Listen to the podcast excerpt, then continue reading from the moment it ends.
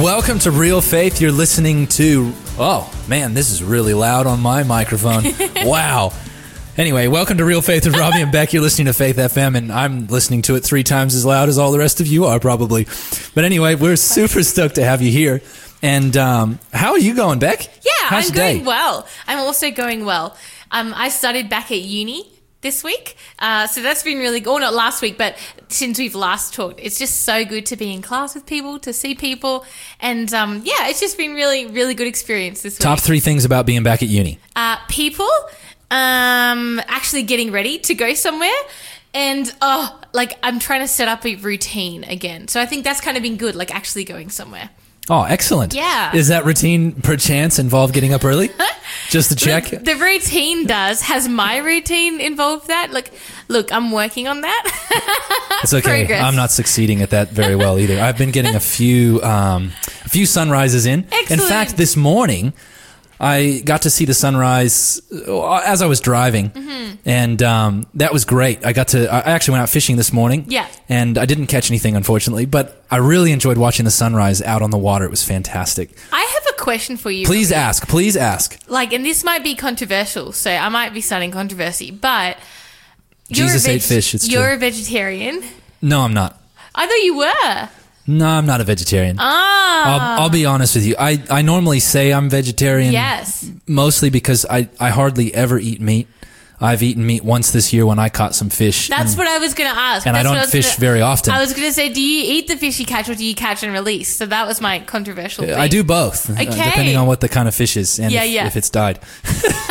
you, don't, you don't throw back dead fish. That's not very nice. Um, yeah, unless you're. Anyway, let's not get onto that subject. But but often I think I, it's it's easier to say I'm I'm basically a vegetarian. Okay. Because 98 percent of the time I am. Yeah, I almost never eat meat, and when I do, it's it's usually something I've caught myself, and uh, it's just a lot easier to tell people that when they're like, I understand." What do you eat?" Well, technically, I had meat once this year. Yeah, yeah, yeah. And uh, but but that doesn't mean I want to eat eat meat at your house. So anyway, anyway, let's change subject. On to the show.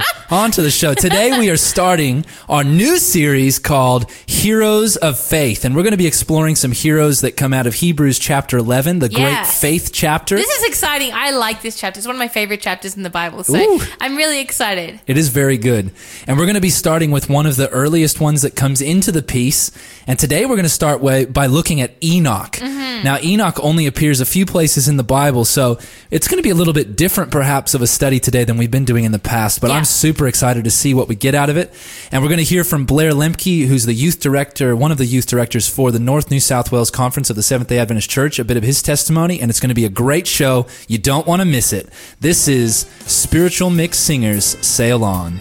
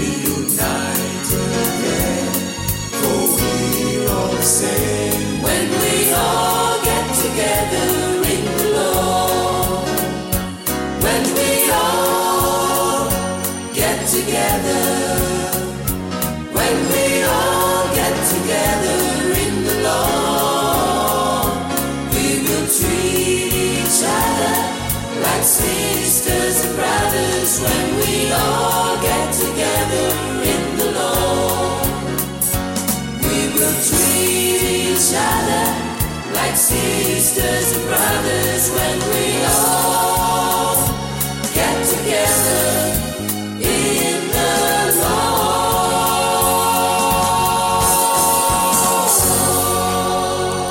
Welcome back to Real Faith with Robbie and Beck.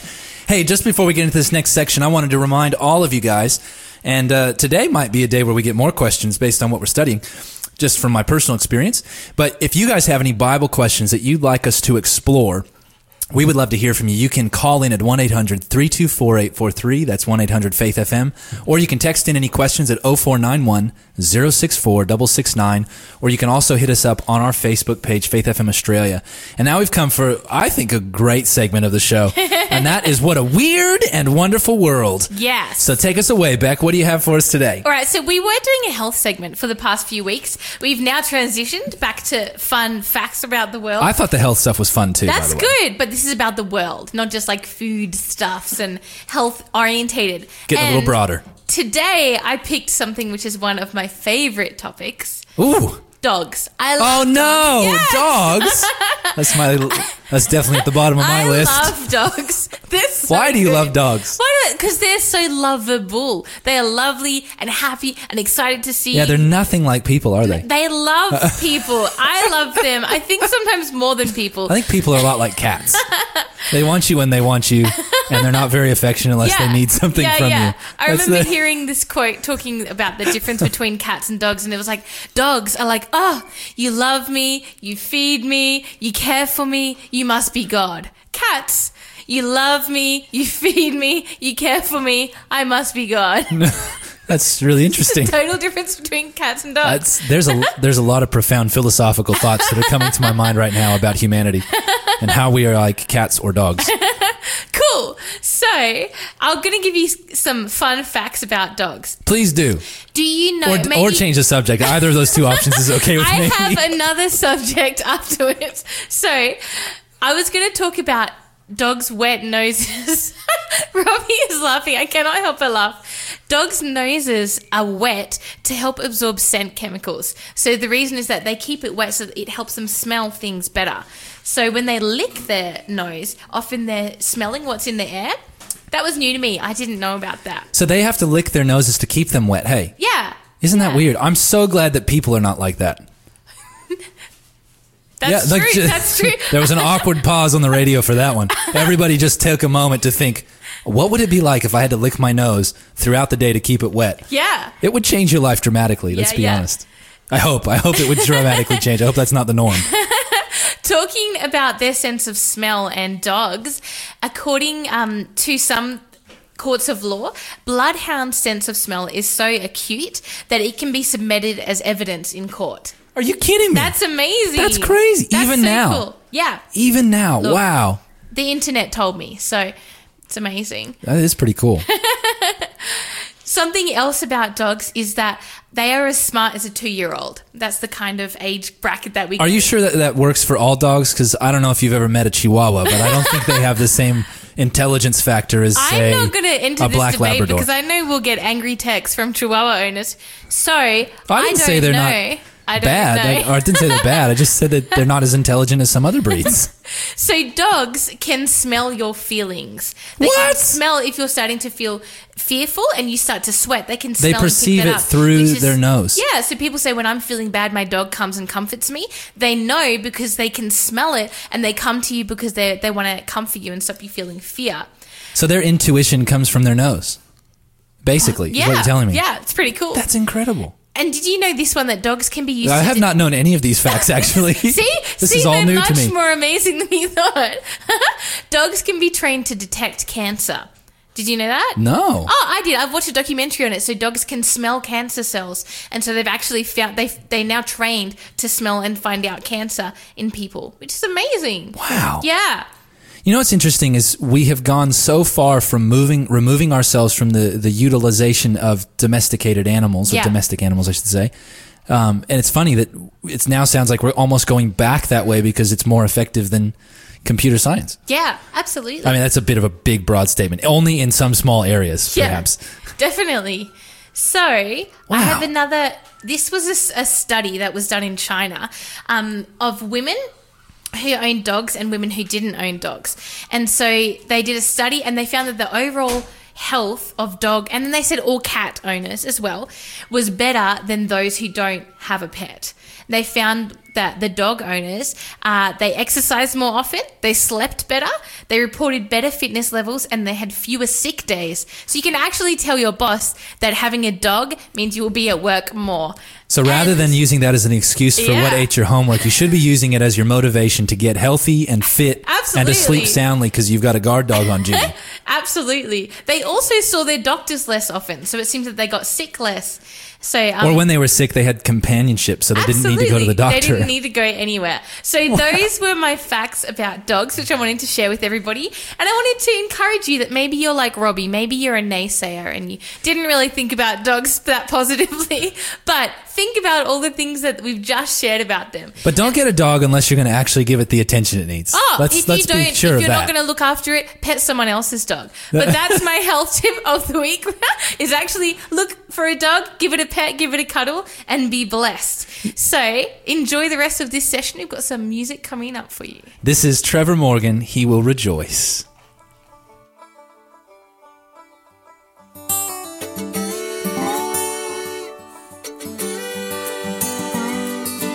Lord, your God is with you. He is mighty to save. He will take great delight in you. He will quiet you with his love. He will rejoice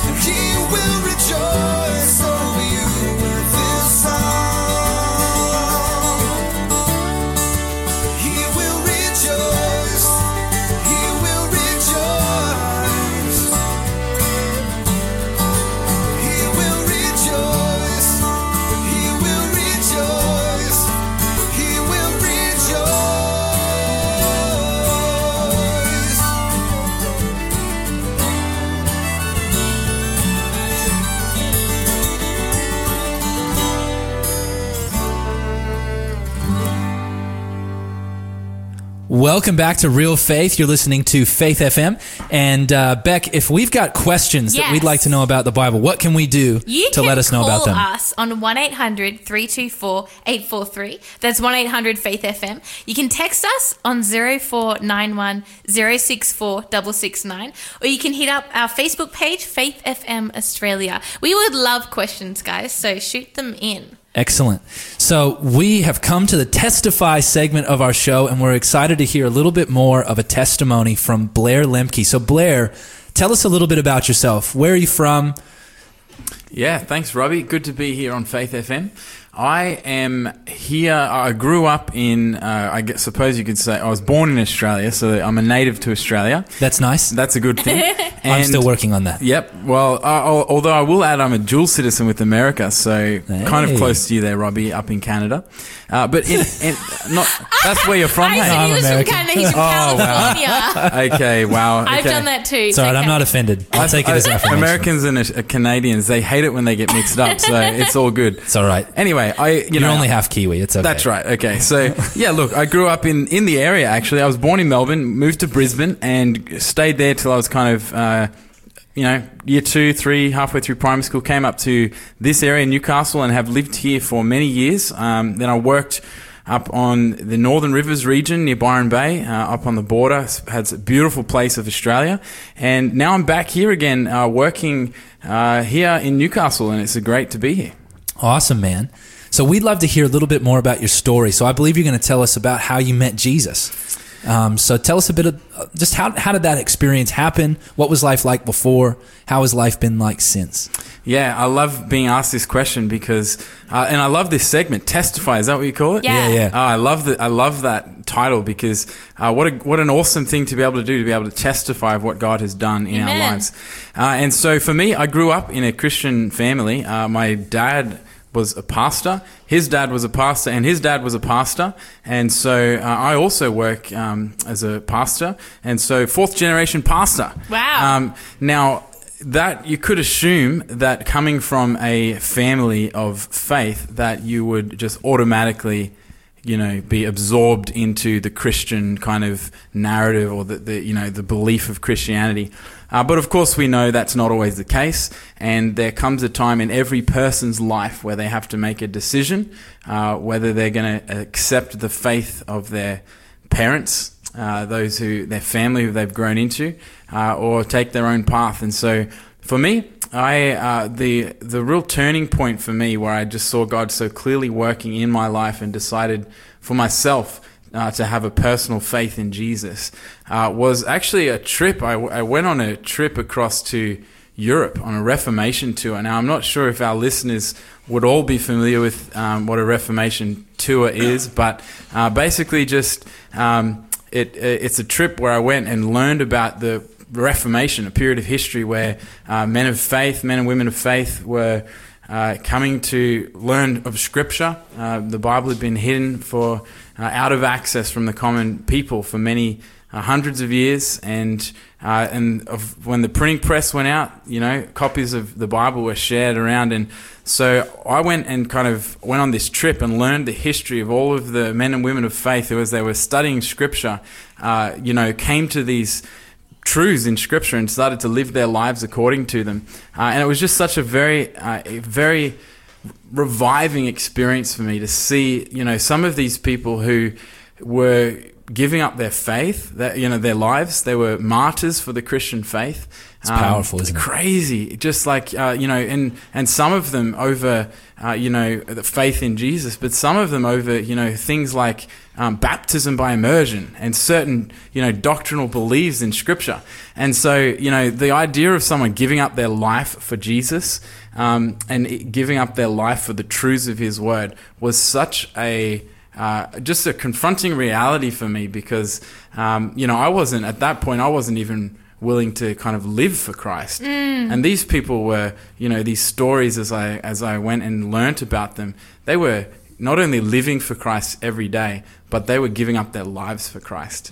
And it was just such an inspiring thing to see. You know, I looked at people like John Wesley who would pray towards the end of his life for up to eight hours a day um, on his knees, getting up early in the morning and then going out, not just being a hermit, but then going out and sharing uh, the, the, the beautiful truths of, of Jesus with his community.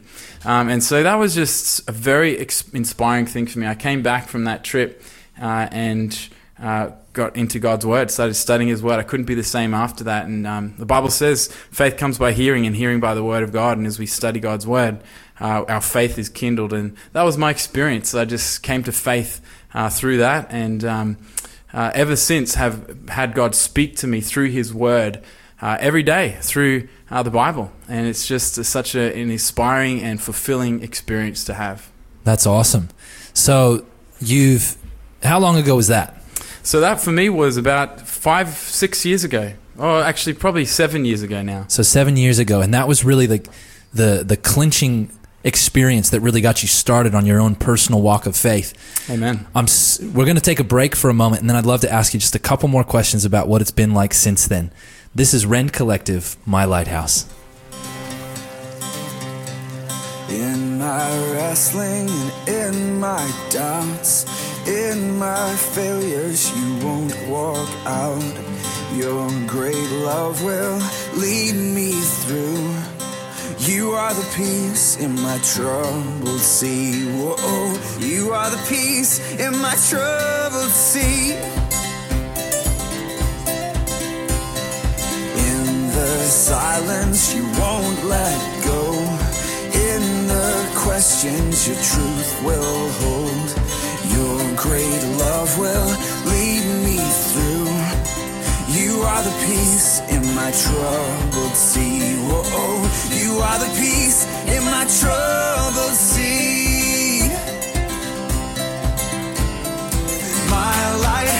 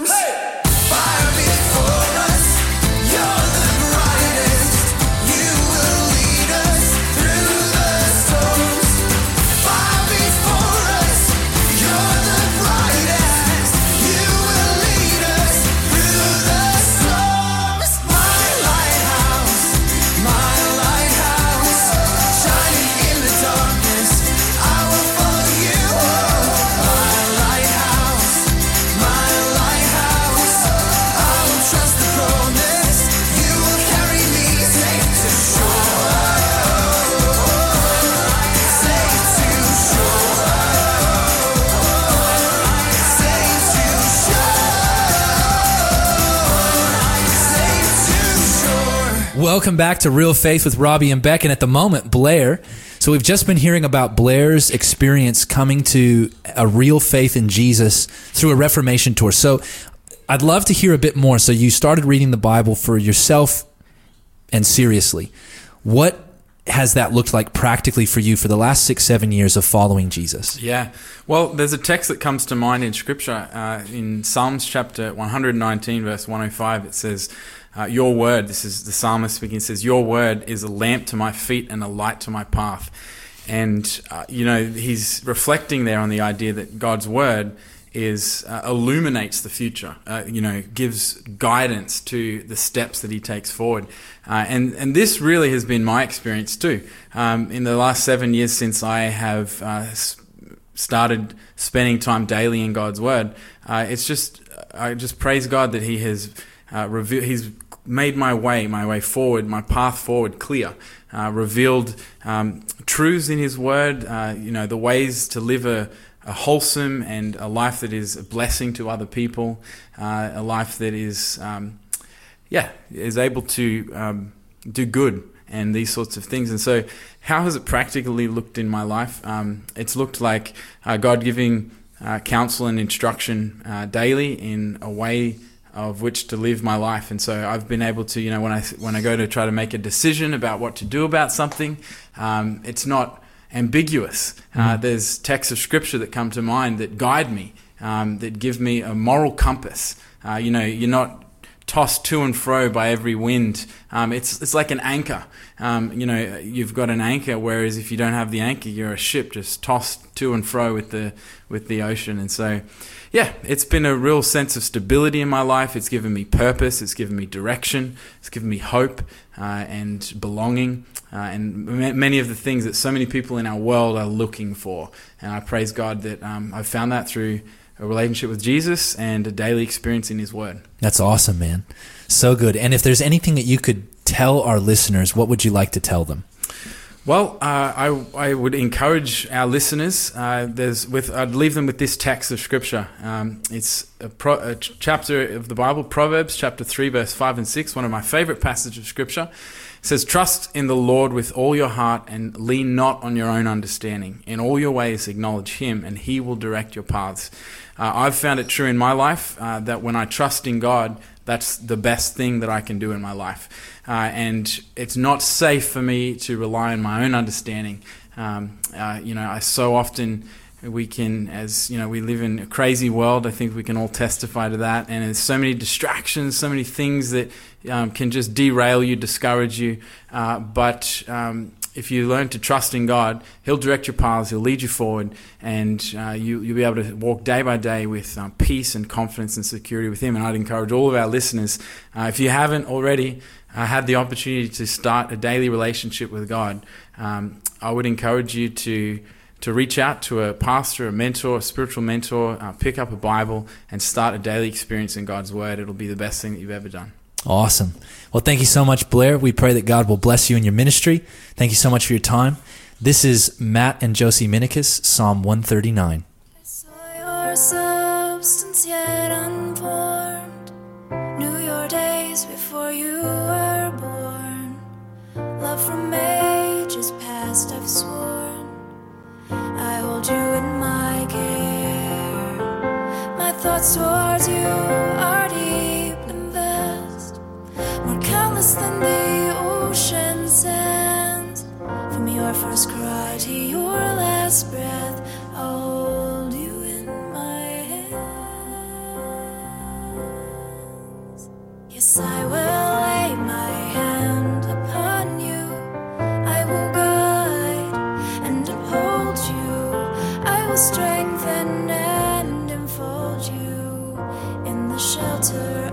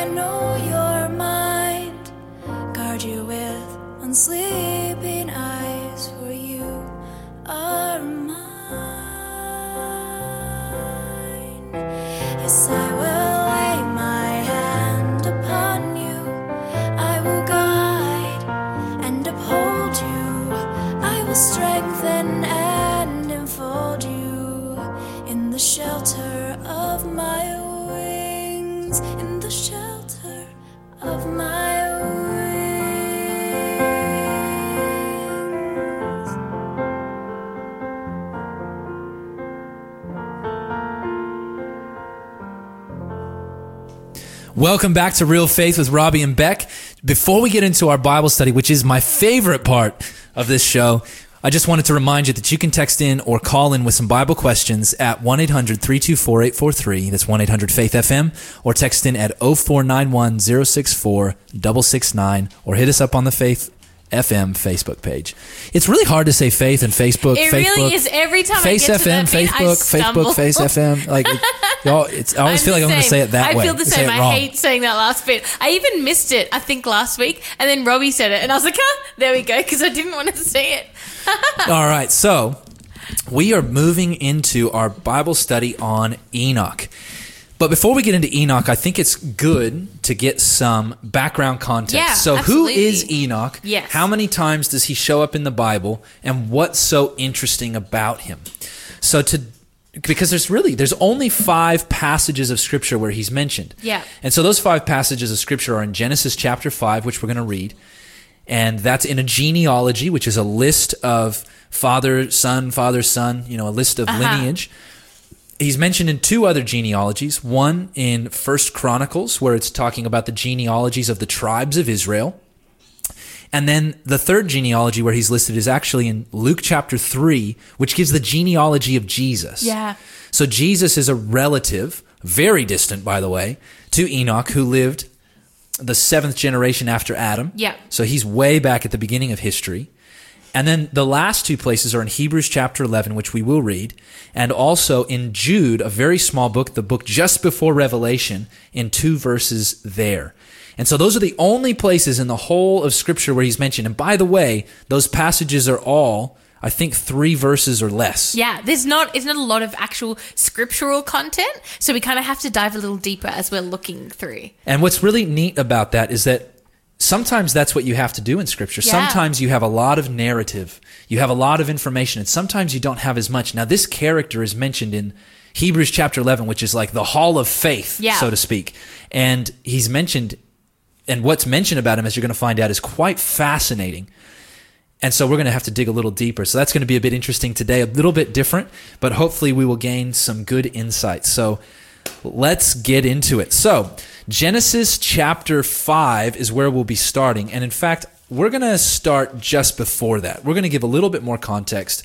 We're going to go to Genesis chapter 4 and we're going to go to verse 25 and 26. Now, the background here is that Adam and Eve are the first man and first woman that God created on the face of the earth. Yeah. They had had two sons. The first was named Cain, the second was named Abel. And in the process of time, these two had grown to be old enough as men to be looking after their own, uh, I guess you could call it careers, so to speak. One was a, a gardener, the other was a shepherd.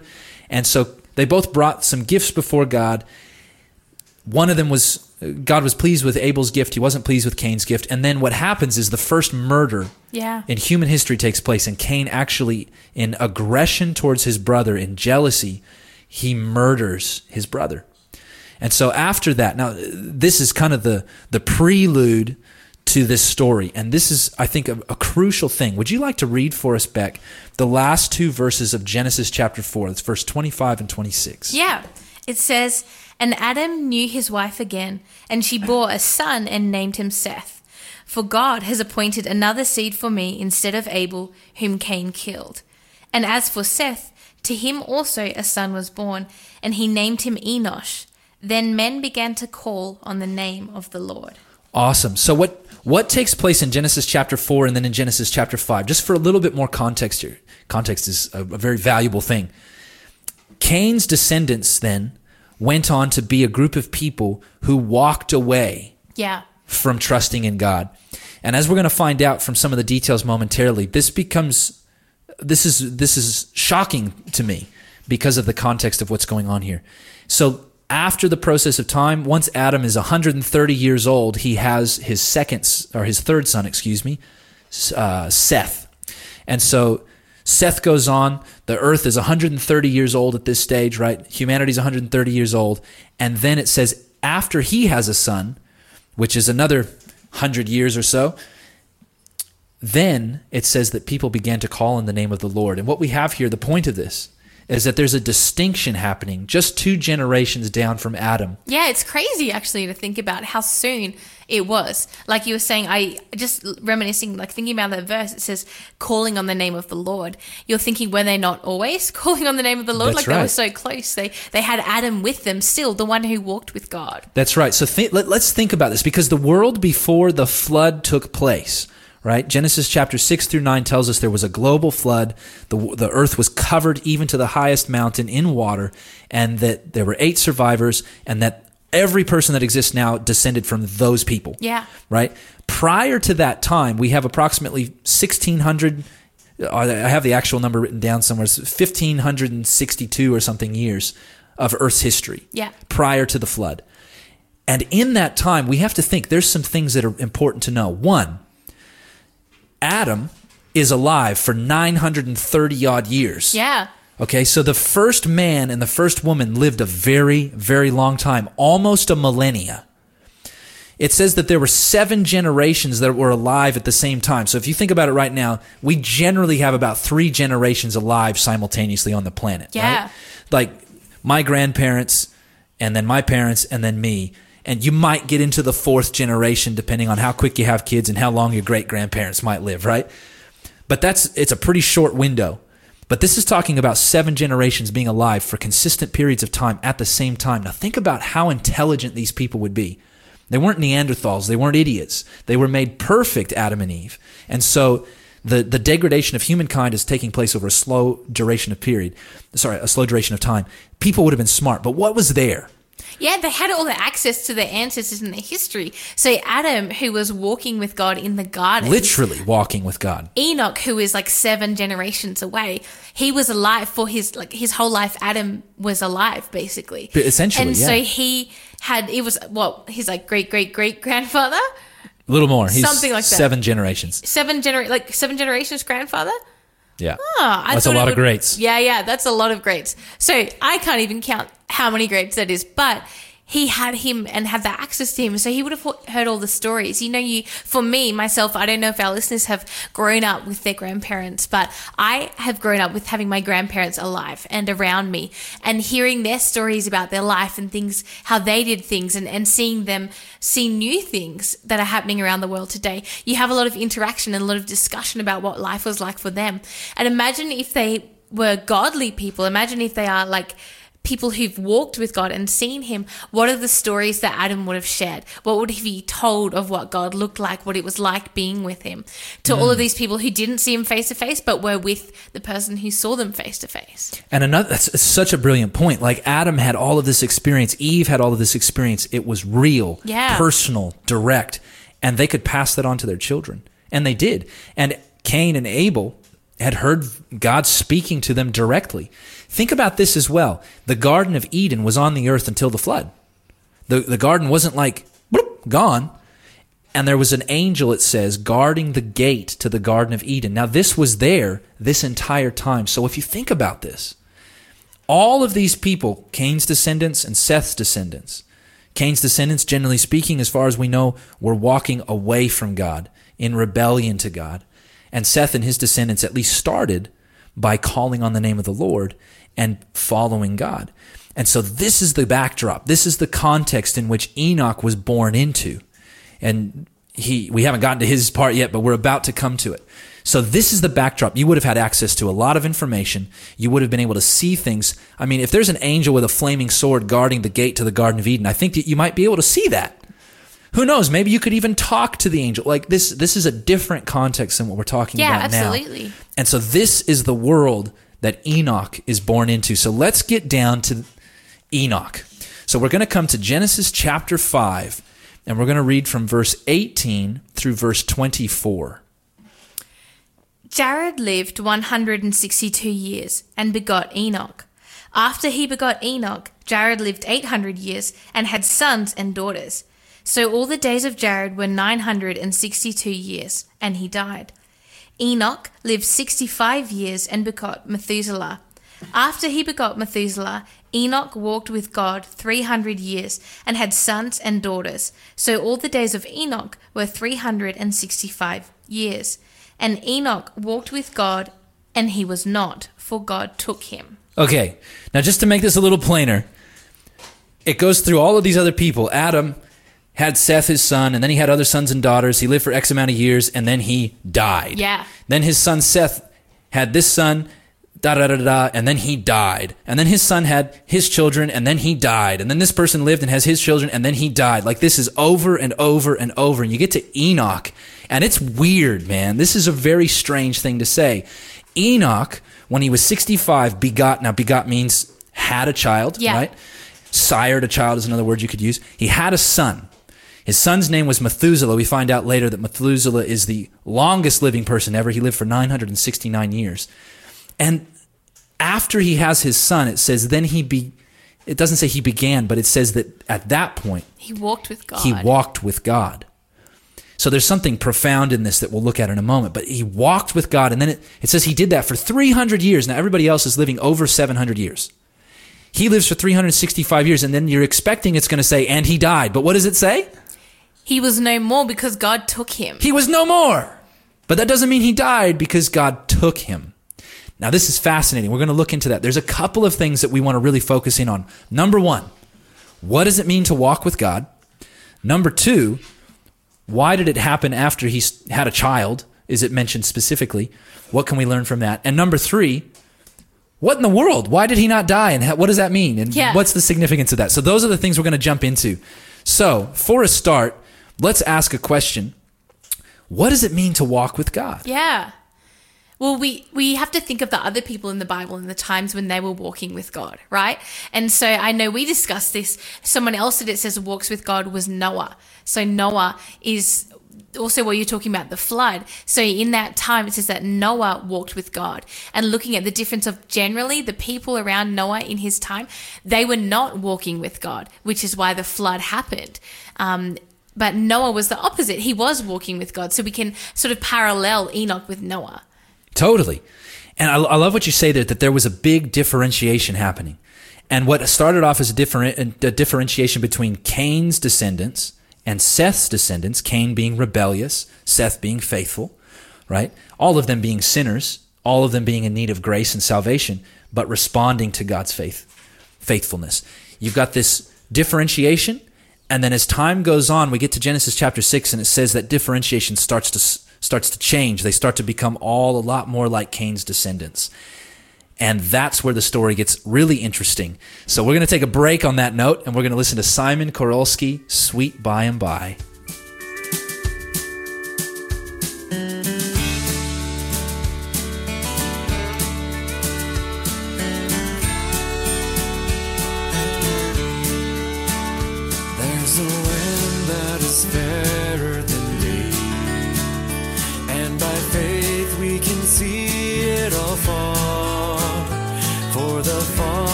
Sing on that beautiful shore. The melodious songs of the blessed and our spirits shall sorrow no more. Not a sigh for the blessing of rest. In the sweet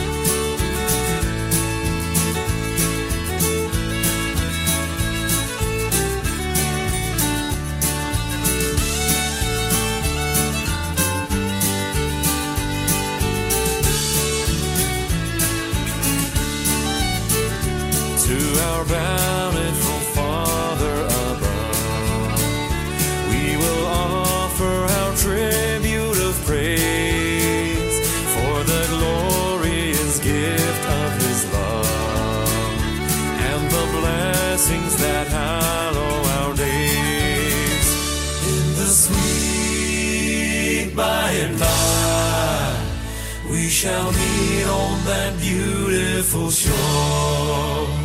In the sweet by and by, we shall meet on that beautiful shore. In the sweet by and by, we shall meet on that beautiful shore.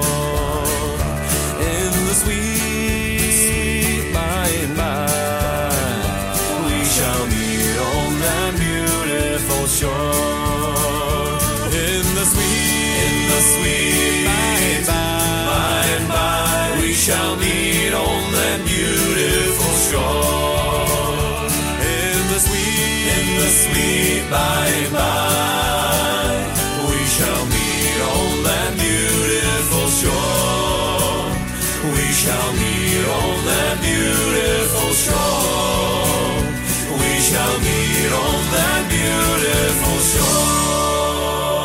Welcome back to Real Faith with Robbie and Beck. Hey, if they've got a question, and I'm sure there are going to be some questions today about this topic, uh, how can they send them in? Yeah, you can call us on 1 800 324 843. That's 1 800 Faith FM. You can text on 0491 064 669, 0491 064 669, or go to Facebook on our Faith FM Australia page. Awesome.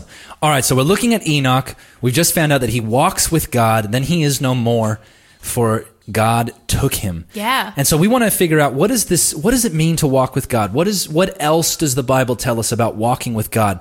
And so we're going to do a little bit of a word study, we might call that, where we're going to find other places where this phrase comes up and see what we can learn about that idea and plug it back into what we can learn about Enoch. So, let's go to Genesis chapter 6 verse 8 through 13, I think it was.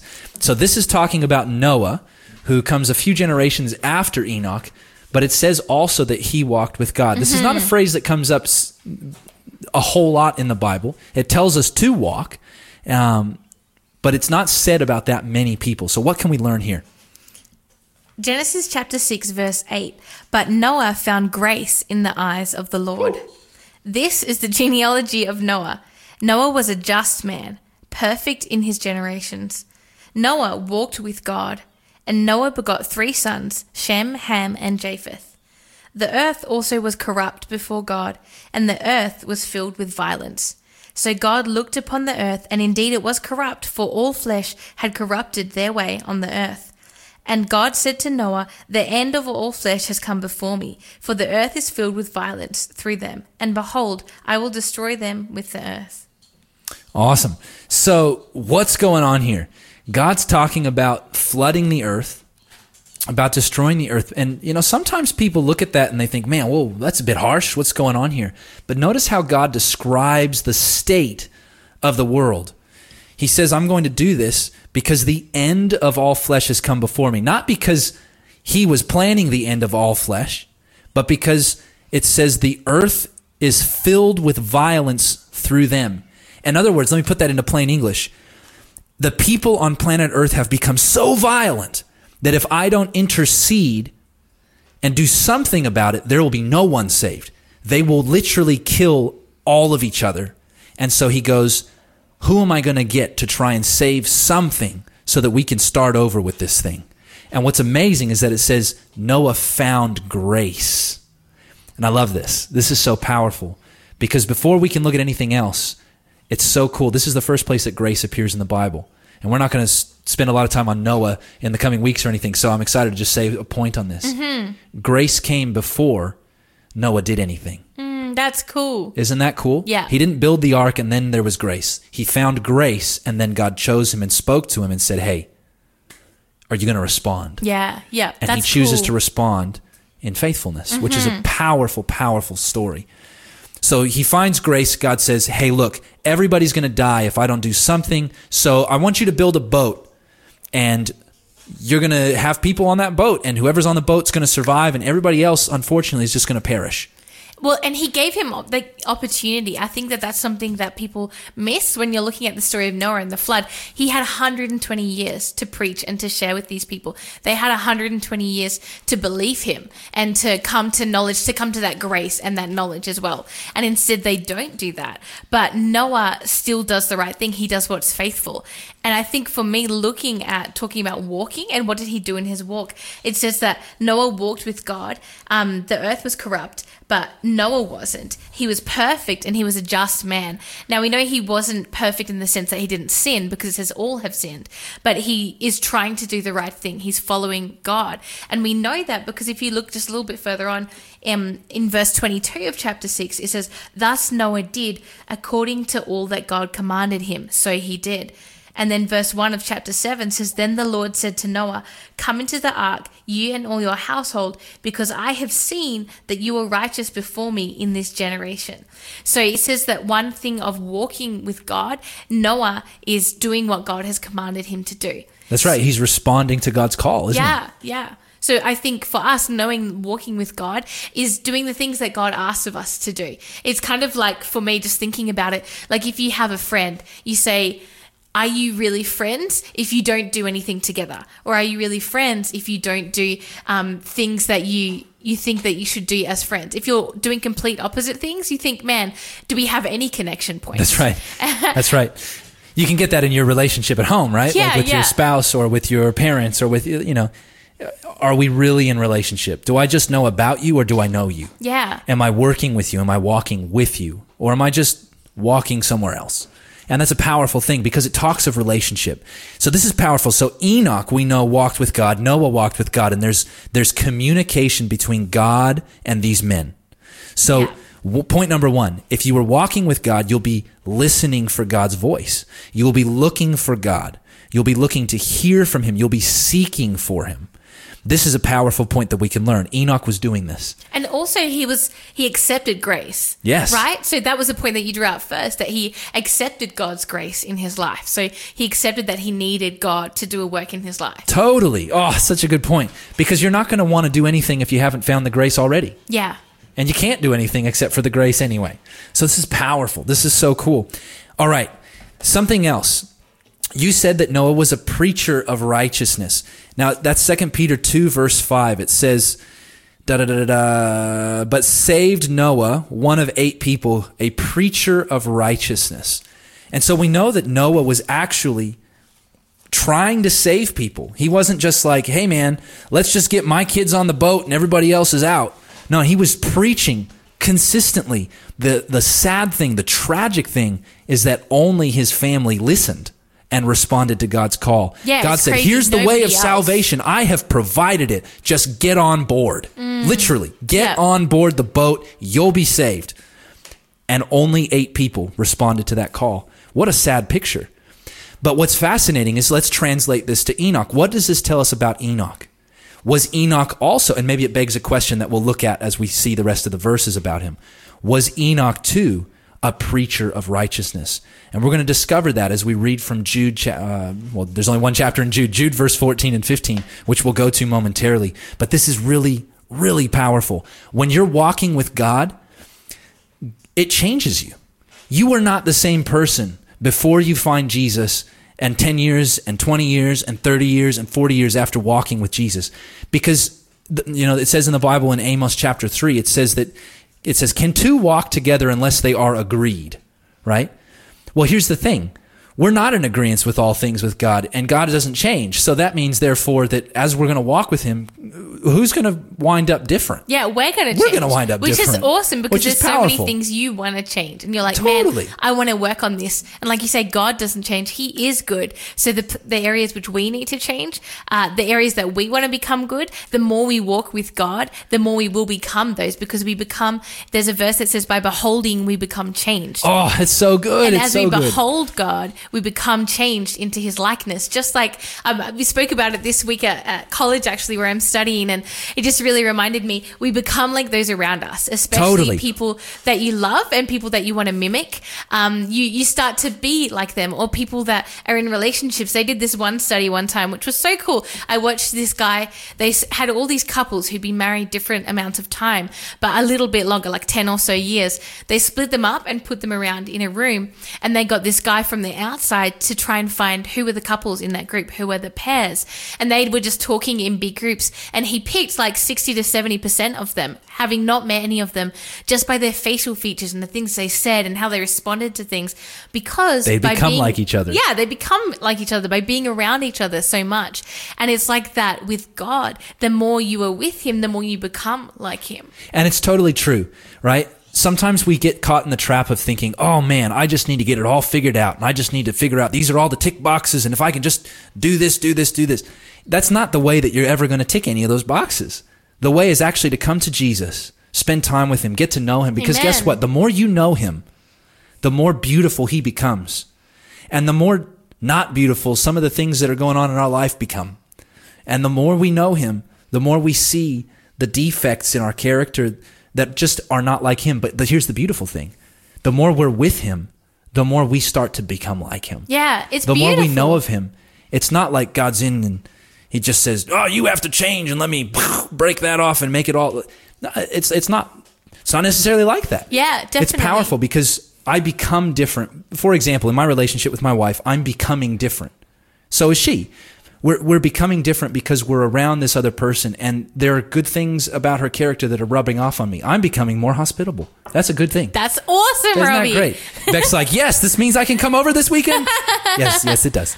Um, so it's powerful, and we know this to be true. The funny thing is, sometimes we think like that, we act like this isn't real, but every parent knows this because you don't want your children to hang around certain influences. Because guess what? When they hang around those influences, they start to behave like them, they start to think like them, they start to look like them, and some of those influences are good, and some of them are not. Yeah. And so this is powerful. Enoch walked with God, and as he walked with God, God's influence started to change the way that he thought, started to change the things that he desired, and his character started to look more like Jesus, mm. which is beautiful. Now, in light of that, whenever this starts to happen, when someone has a real experience with Jesus that starts to change you, the truth is you get to a point where you start wanting to share that with someone else. Because let's be honest what's the coolest thing that's happened to you? Like what's the what's the most recent thing that you've gotten really excited about like purchasing? This is a really off the cuff question like a nutribullet do you have like a nutribullet the, or something The the recent thing that I got excited about actually is there's this like eco-friendly store and they have like these eco-friendly um, things that you can use for cooking and stuff and replacements so you're not using plastic. I'm quite excited about that. Well, I can tell, and everybody listening can tell because of the excitement in your voice. It just changed. You were excited before, but you got really excited then because you're actually excited about it. And when you're excited about something that's bringing beautiful things into your life, that's bringing change, that's good, all of a sudden you naturally want to start sharing that with other people because, hey, guess what? Other people might be blessed and benefited by that eco friendly stuff. The same thing happens when you're in a relationship with Jesus.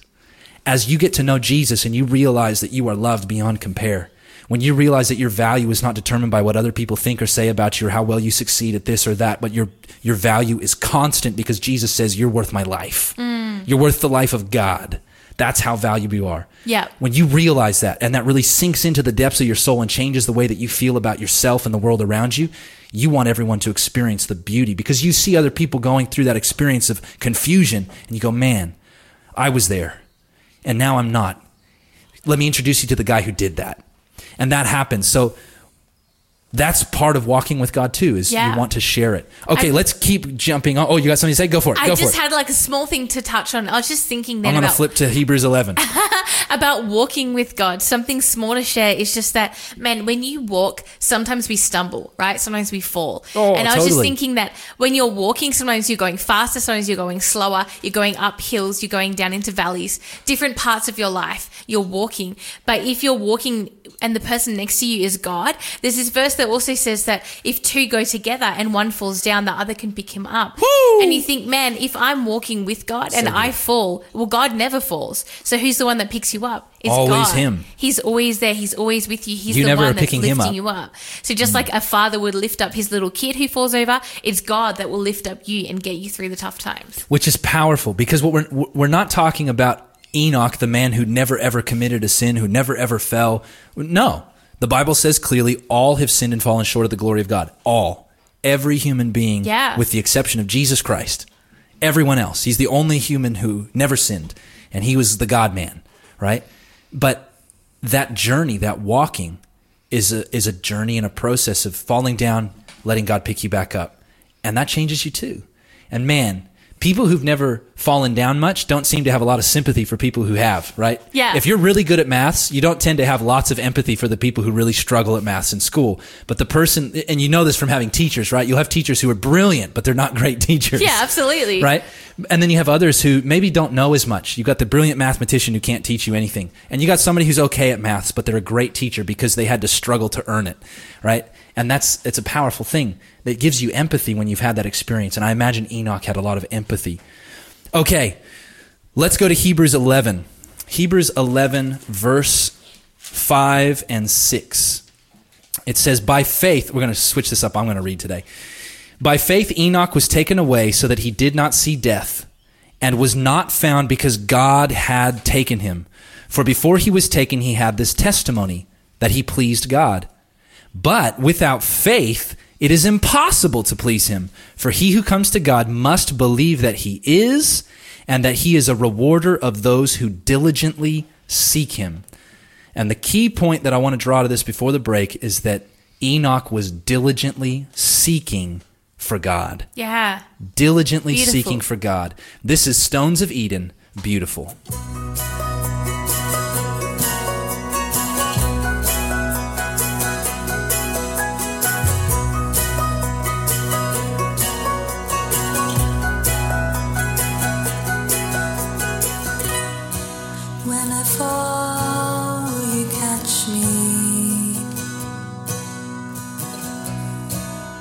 I'm down,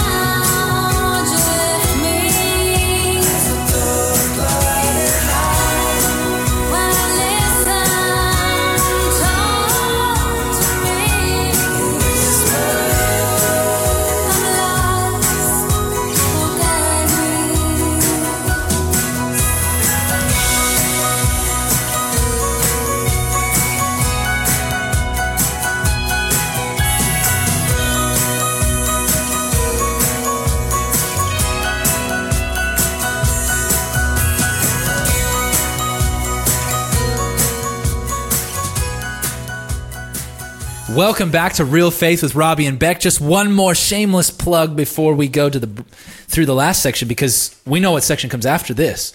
We, well, we got the news, of course, and probably some music, and then we're going to have the question of the day. And it's hard to have a question of the day if you don't have a question. Absolutely. So we would like you to call or text in or message us on Facebook with some questions. And how can they do that, Beck? Yes. You can call us on 1 800 324 843. That's 1 800 Faith FM. Text us on 0491 064 669. Or you can go to Facebook on Faith FM Australia. Now, don't be shy. Don't don't hide away. We really do enjoy and appreciate the questions. And if they come in too late for us to be able to have time to do them, we'll just save them for next week. So please do. Yes. And you don't have to send them during the show. You can actually send them anytime, and they'll give them to us. Yeah. Because our good friend Liam checks the phones all the time, doesn't he? He gave me a big thumbs up, so I think that that counts. All right. So we've just read Hebrews 11, verse 5, and it says that you need to have faith that God exists and believe that He's a rewarder of those who diligently seek Him in, in order to please God. You have to believe in God to please God. Does that make sense? Yeah. Because otherwise, how are you going to do that? You're not diligently seeking. But what's really cool about that is that it, it identifies that one of the key ingredients to pleasing God is actually pursuing Him. Mm, Mm, yeah, that's true. And think about this from any relational perspective. Who are the friends that you like the most? The ones who invest time in coming to talk to you, or the ones that you have to chase all the time to talk to? Yeah, people who invest time in, in talking with you or like are genuinely excited when they see you. Totally, right? Like, here's God giving everything, pursuing us. God's pursuit of man is the story of Scripture, right? Sometimes we got it the wrong way around and we think it's the story of God, of man's pursuit of God, but it's so much more God's pursuit of man. This is the incarnation of Jesus, God becoming flesh, dying on behalf of man, right? Absolutely. Resurrected, Yeah. ministering for us in heaven. All of these things, this is God in pursuit of man. And isn't it interesting that God also wants man to be in pursuit of God? And it's the people who are most hotly pursuing God that we see in Scripture with titles like Abraham, who's called the friend of God, of Enoch, who we're talking about today, who walked with God, of Noah, who walked with God, of David, who was a man after God's own heart. What an amazing title because they diligently sought for him.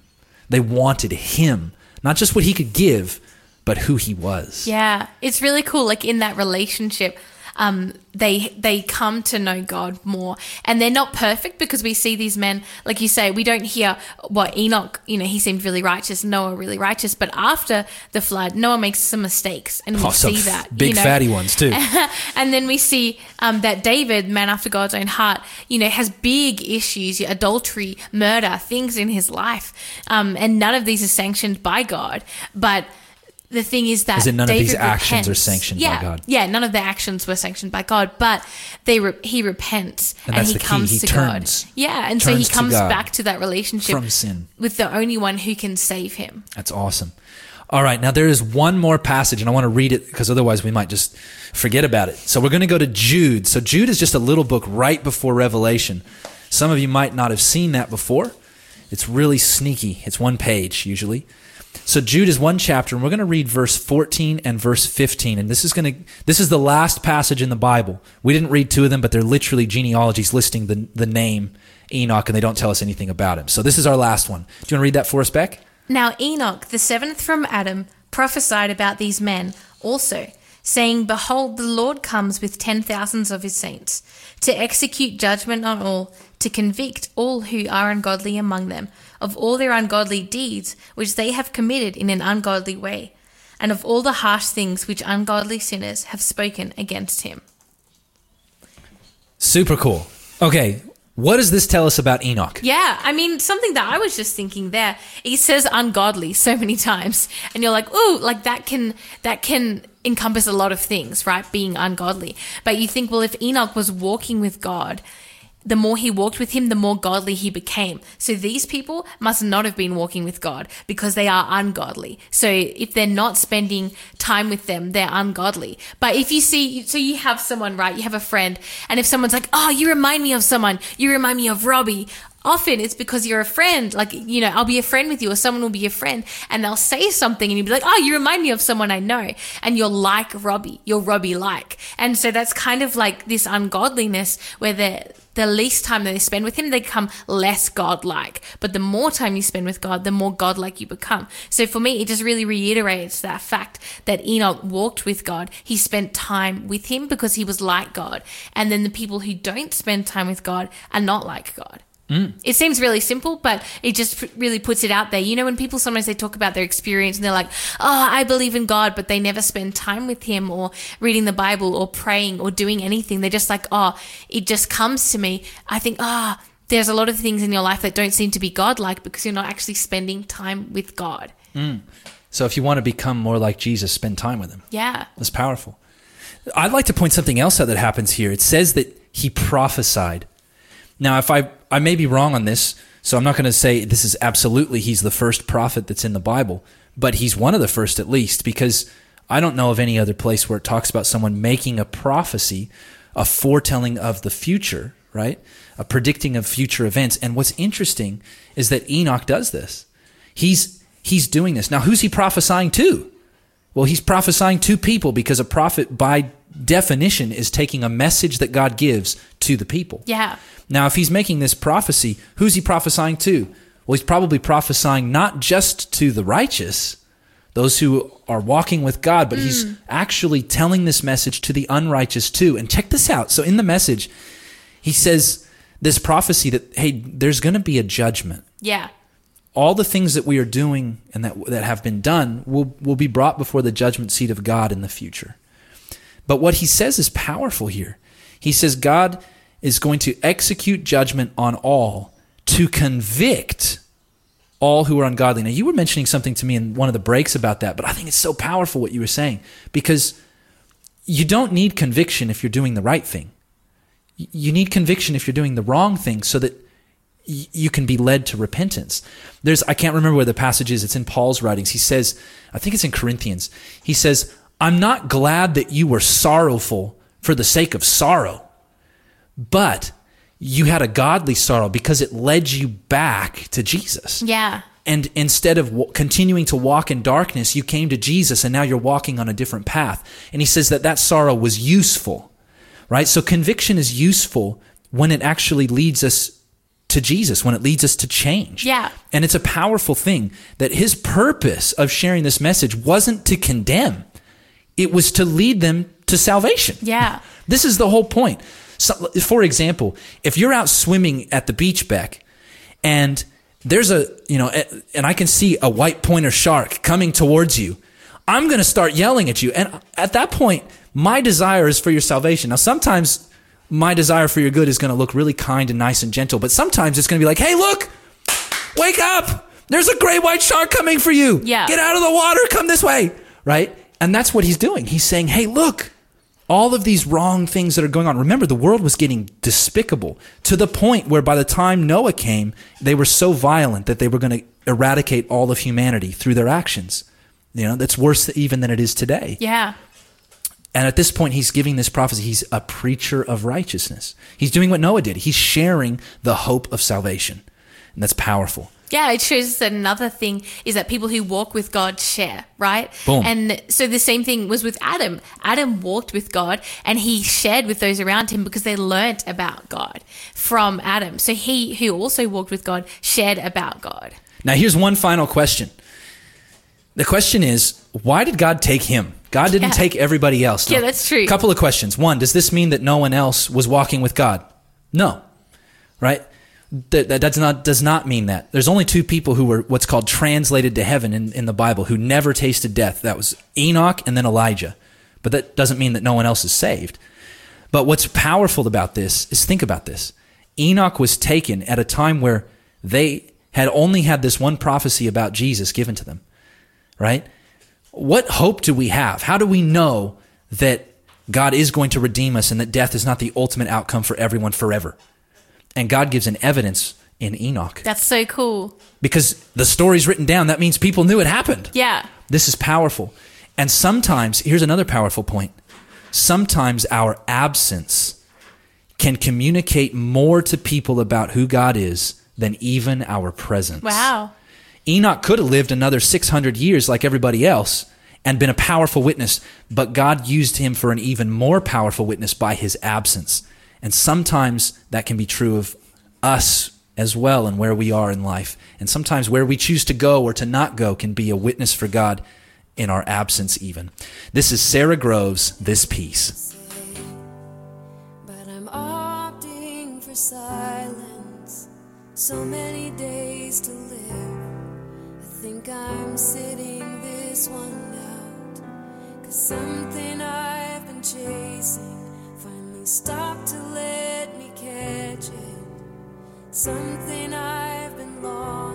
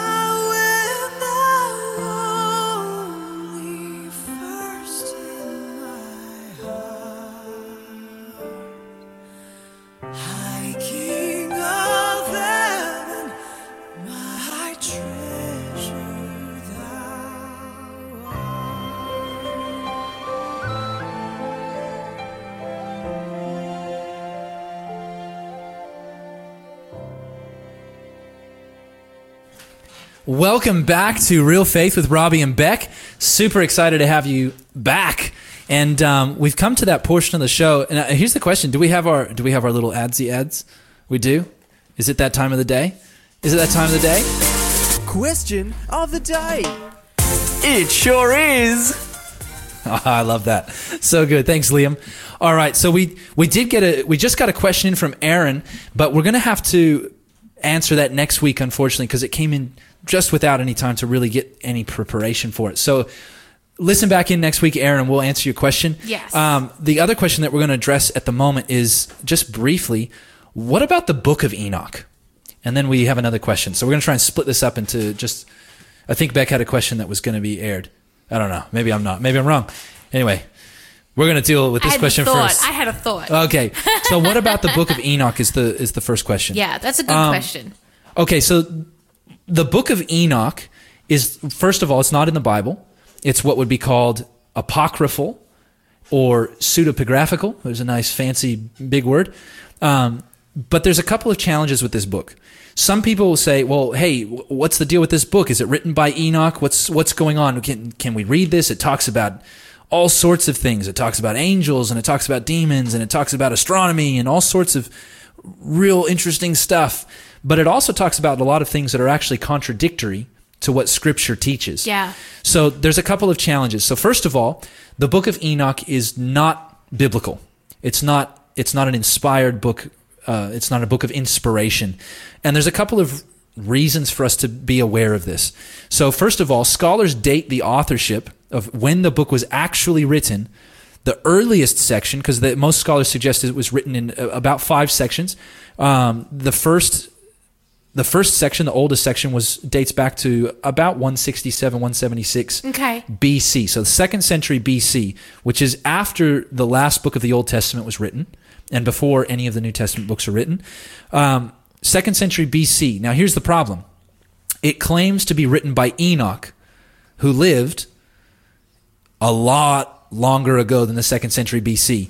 So they're claiming to be written by Enoch, but the problem is we don't we don't have any of the writings of Enoch. So whatever Enoch did prophesy that's being quoted in Jude here is is either from oral tradition. It is mentioned also in the book of Enoch, this little passage from Jude 14 and 15, but it's not the book of Enoch itself, the rest of this book is not quoting from this source. So Enoch died before the flood. What Enoch originally said was either oral tradition, and that's what's being quoted here in Jude, or in a book that we no longer have. The part that we do have here is quoted in Jude. Um, the fact that Jude matches one verse from the book of Enoch does not mean that the book of Enoch is validated by Scripture either. They could both be quoting from a different source that we no longer have. Other issues that come up are that, for example, there are places where Paul quotes pagan philosophers, just a couple of places, but that that does not in any way validate everything that that philosopher says. So, for example, Paul quotes in Acts chapter 17, he says, As one of your own poets has said, in us God lives and moves and has his being, right? He's actually quoting um, a, a Cilician philosopher named Aratus, and he also quotes in Titus from another Cretan philosopher. So he's he's drawing a point from what they said and saying, "Hey, this not exactly what they meant by that, but there's an element of truth in that that I can just- I can relate to your culture by by quoting this." Absolutely. Like things that we say today, like all roads lead to Rome. Yeah. Or all roads today don't lead to Rome. That's but right. it's something that we say and we quote even though we don't believe all of that. That's right, even though we don't say everything else that would be quoted by that quote. So that's just another point. Um, another thought is that the oral tradition that Enoch had been a prophet is the point that's being made here. So many scholars suggest that what's being quoted in Jude 14 and 15 is actually an exposition or an interpretation, what's called a midrash, of Deuteronomy 33, 2 and 3, which is the first place where that quote about 10,000 of his saints appears in the Bible. So there is a quotation there from Deuteronomy 33. Third reason the, that we don't accept the book of Enoch as um, inspirational or inspired by God is that the Jews never accepted it as inspired by God either. It wasn't contained in the Old Testament. It wasn't ratified as inspired by God by the Jewish culture, who was the original custodians of the Bible, who Yeah. essentially have passed that to us, maybe not so much intentionally, but they managed and, and by the grace of God, led and kept that together. So the original custodians didn't see it as upholding scripture and so did not qualify it as inspired. And so we have no reason to think otherwise. Yeah, and I just had a question on that, Robbie. He's like, why is that? And I think it's because if you look at the the text of the alleged book of Enoch, it doesn't match up with the rest of Scripture, That's, and it's just and that's the biggest point. yeah. Go, oh, sorry, I thought you had more to say. That was pretty much it. I was just saying it doesn't match up, and I was like, oh, I've taken Robbie's point. He's going to go on this. No, excellent. Excellent. So, what's really powerful about that point that you make is that this is a test for all things that are not outside uh, that are not contained in scripture in terms of their validity, right? So, for example, there are some truths that are expressed by some philosophers. That doesn't mean that everything that they say is truth. What we have to use as our greatest test of truth is actually scripture. Does what they're saying match up with what scripture tells us. And in fact, this is told even because scripture was given over time, by the Yeah, way. yeah. And even when scripture was given to Moses by the inspiration of the Holy Spirit, as it says in Second Peter, it's fascinating to note that in Deuteronomy 13, he says, This is how you will test the prophets. First of all, if they're leading you away from the God who's revealed himself here through Torah, it is not from God because he's not going to tell you one thing and then tell you something else. Absolutely. Right? Another test that's given in Deuteronomy 13 is you should test does what they say actually come to place? This is another test of a prophet.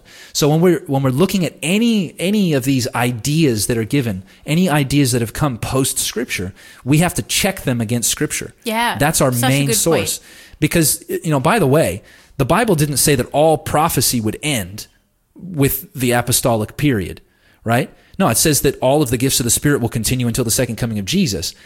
That's scary sometimes for us to think about. You mean God could have a message that would come? Whoa, right? Mm. That's that's good news, but we can't just trust that everybody's message is from God. We actually need to test it according to scripture. And when we find that the the points that are being made are not matching up with scripture, we need to be very very credulous Yeah. about what's going on there.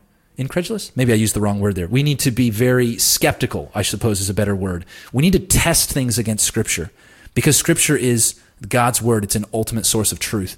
And so we need to use that as a check, a litmus test, so to speak, of other things that we would read. Even theologians, right? You know, whoever was writing the book of Enoch, which wasn't actually Enoch, some second century Jew most likely, um, we need to test him. We need to test any other writers. Any, you know, we need to test anybody. Does it match Scripture? Because Scripture is the ultimate test that we should be taking against any of these authors, any of these theologians, any of these philosophers. Should check it against Scripture. This is Kemi Ogendi. Everything.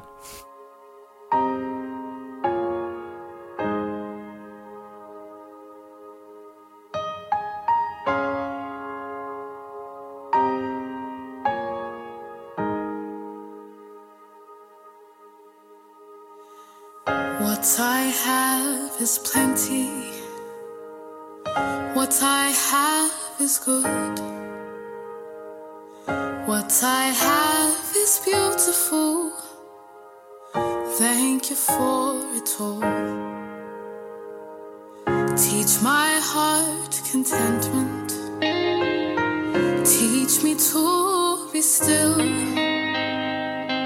Teach me how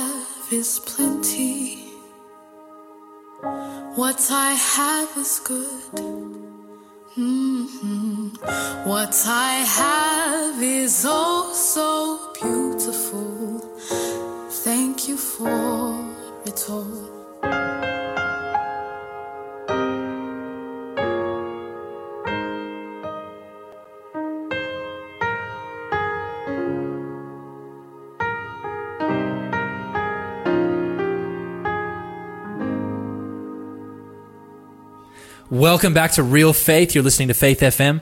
Uh, we just, I, I don't know if I said that before, but I wanted to just say thank you, Aaron, for your question. We look forward to having a look at it with you next week.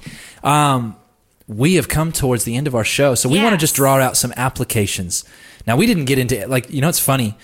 Bible study is often like this. Sometimes you have great amounts of things to read, and there's not enough time to get through. And then you're, you know, it's really concise points you might be able to draw. But here we've had five passages. We've only read three, and we still didn't even exhaust the one verse that we were basically trying to take care of, or two verses from from Genesis five. Um, that's a really valid thing. So hopefully, for you who are listening, hopefully you've been able to learn a little bit from this about you know what do we do when we when we're trying to understand a text that's pretty minimal Yeah. and one of those things that we can do is we can look for other places in scripture where that wording is used other places that mention that person or that idea or that word so that we can gather a more well-rounded picture of what's going on so that we can draw our applications from it Yeah, absolutely.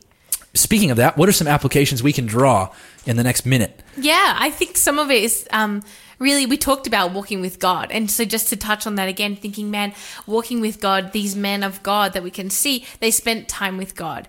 They dwelt with Him. Um, either they physically walked with Him, like Adam, um, or Enoch spent time with Him, must have been in prayer and study of scriptures, and with other people like Adam who were with God. And so it really encourages you to try and get to know the And one do that it you want to be diligently. like. Yeah. really seek Yeah. really pursue because god will reward that uh, reward that behavior. You know he's pleased with that. He wants Yeah. you to know him. Awesome. Hey one thing we didn't really touch on this but i think this is worth mentioning. For those of you out there who are parents notice that there's a real blessing in being a parent. Enoch it says walked with god for 300 years when? After his son was born. Yeah. it deepened his walk with God. Now, sometimes, you know, as a parent, you get exhausted, you get tired, there's so much to do. But, don't be discouraged and don't miss the point that through that relationship, you have a living parable of God's love for you in your love for your child and your child's love for you. It's a beautiful picture. And this, raising a child, was one of the key things that drew him closer into his walk. And we could explore that more if we had more time. But I want to really encourage you, if you're a parent, that's a blessing. Take Yeah. take advantage of that, and really don't be discouraged that that's that that's not robbing you of spiritual opportunity. It's actually giving you new spiritual opportunity. And for those of you who are listening who don't have kids like me, remember diligently seek God, whatever your circumstance. Diligent be diligently be looking for God. Read Scripture. Look for opportunities to serve. Spend time in prayer. Draw close to Him. Walk with Him in a real relationship. And we pray that that is your decision today. May God bless you, and remember that real faith is lived faith.